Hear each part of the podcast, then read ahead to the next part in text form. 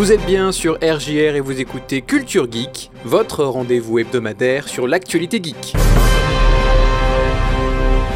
Des employés de Twitch racontent des années de harcèlement, une membre du congrès américain joue à Among Us sur Twitch, Amazon abandonne Crucible, Lab Zero abandonne Indivisible, enfin on parlera de Baldur's Gate, de Call of Duty, de Kingdom Come Deliverance et de Smite. Culture Geek. Valentin sur RJR. Le site anglophone spécialisé Game Industry a enquêté sur les conditions de travail chez Twitch. Le harcèlement et les insultes contre les employés seraient monnaie courante, les discriminations tolérées, et les services des ressources humaines ne feraient pas grand chose pour y remédier. Parmi les faits les plus récurrents, la misogynie, le racisme et la transphobie. Par exemple, non seulement les streameuses sont dénigrées, mais ce genre de discrimination arrivait également au sein de l'entreprise. Les agressions sexuelles étaient courantes dans les locaux, telles que les mains aux fesses ou les baisers forcés. Certains employés de Twitch ont un statut d'un intouchables, ils pouvaient faire ce qu'ils voulaient, même chose pour les streamers les plus populaires, Twitch se refuse de bannir les streamers les plus connus par peur de les voir partir vers une autre plateforme. Tous ces comportements ne sont pas sans rappeler les problèmes d'Ubisoft révélés l'été dernier.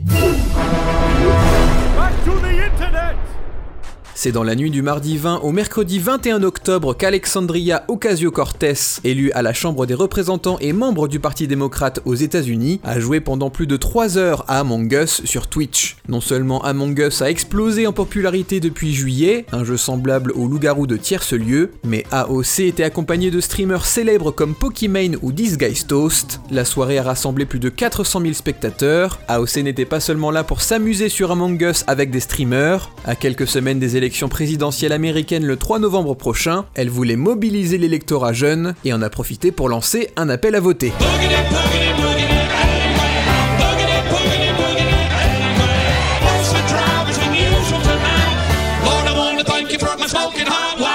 Le 25 mai dernier, Amazon lançait officiellement Crucible, un jeu de tir à la troisième personne dans lequel on retrouvait des éléments de MOBA et de hero shooter. Après le retour négatif des joueurs, Amazon avait remis le jeu en bêta fermée le 1er juillet pour redresser la barre, pour analyser les données et pour ajouter de nouvelles fonctionnalités. Seulement voilà, cette introspection conduit Amazon à tout simplement interrompre le développement de Crucible. Nous ne voyons pas d'avenir sain et durable pour Crucible, peut-on lire sur le site officiel du jeu. Nous allons déplacer notre équipe afin qu'elle se concentre sur New World et d'autres projets à venir d'Amazon Games. Amazon Game Studios précise que les achats seront intégralement remboursés et que dans les semaines qui viennent, un test final sera organisé, de même qu'une célébration communautaire. Le matchmaking sera ensuite désactivé. Seuls subsisteront les serveurs personnalisés jusqu'au 9 novembre prochain. Un nouveau coup dur pour Amazon en tant que développeur après l'annulation de Breakaway en 2018 et le report du MMO New World à l'année prochaine.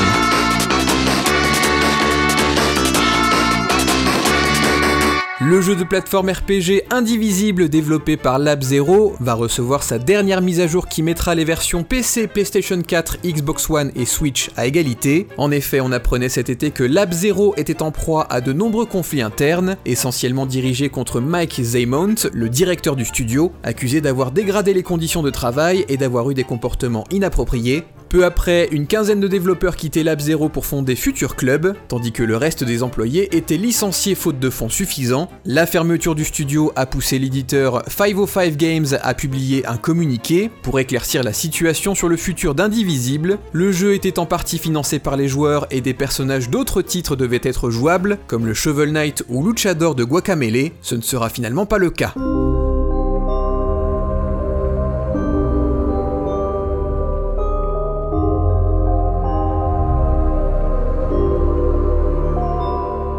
Baldur's Gate 3 est en early access depuis le 6 octobre dernier, développé par l'Ariane Studios qu'on connaît déjà pour les excellents Divinity Original Sin. C'est lors du déploiement du troisième patch réglant un certain nombre de bugs qu'on apprend qu'un programme maison collecte de manière anonyme la manière dont Baldur's Gate 3 est joué. Ainsi les joueurs de l'early access aident le studio à comprendre comment leur jeu est pratiqué. Les développeurs ont pu ainsi montrer les choix les plus populaires de la création de personnages, basés sur les données récoltées, dans un univers à la Donjons et Dragons où vous pouvez incarner un elfe, un nain, un halfling, où vous pouvez avoir des cornes, des yeux de démon ou encore une queue. Les joueurs préfèrent interpréter un personnage tout ce qu'il y a de plus basique, un humain mâle brun.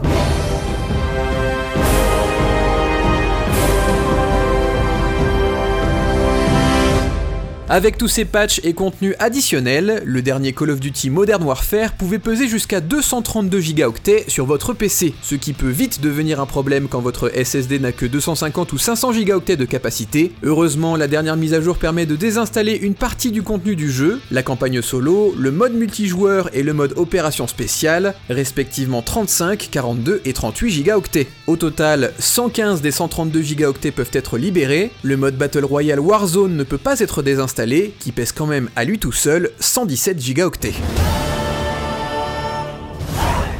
Après The Witcher et Castlevania, Netflix se lance dans un nouveau projet d'adaptation de jeux vidéo, cette fois-ci Kingdom Come Deliverance. Netflix vient en effet de révéler qu'une association vient d'être signée entre les développeurs de Warhorse Studio et la société de production Wild Chip Content. Elle permettra la création d'une production vidéo dans les prochaines années. Pour l'heure, le projet en est encore assez balbutiement, au point qu'on ne sait pas exactement s'il s'agira d'un film ou d'une série. Eric Barnack, le directeur général de Wild Chip Content, s'était déjà fait connaître pour un projet d'adaptation de la série Yakuza en film avec la participation de Sega.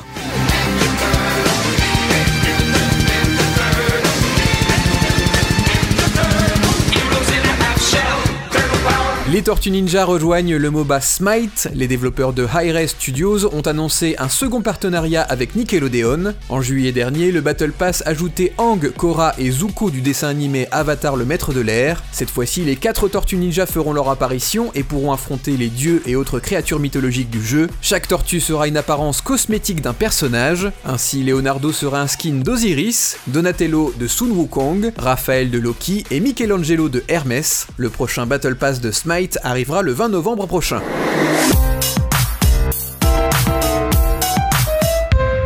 Enfin, le Z-Event a récolté plus de 5,7 millions d'euros pour Amnesty International. L'événement caritatif organisé par Zerator a rassemblé 54 streamers pour un marathon de 55 heures. Pandémie oblige, les participants étaient soit réunis dans les locaux prévus à Montpellier, soit chez eux. Quant à moi, je vous dis à la semaine prochaine, et d'ici là, amusez-vous bien.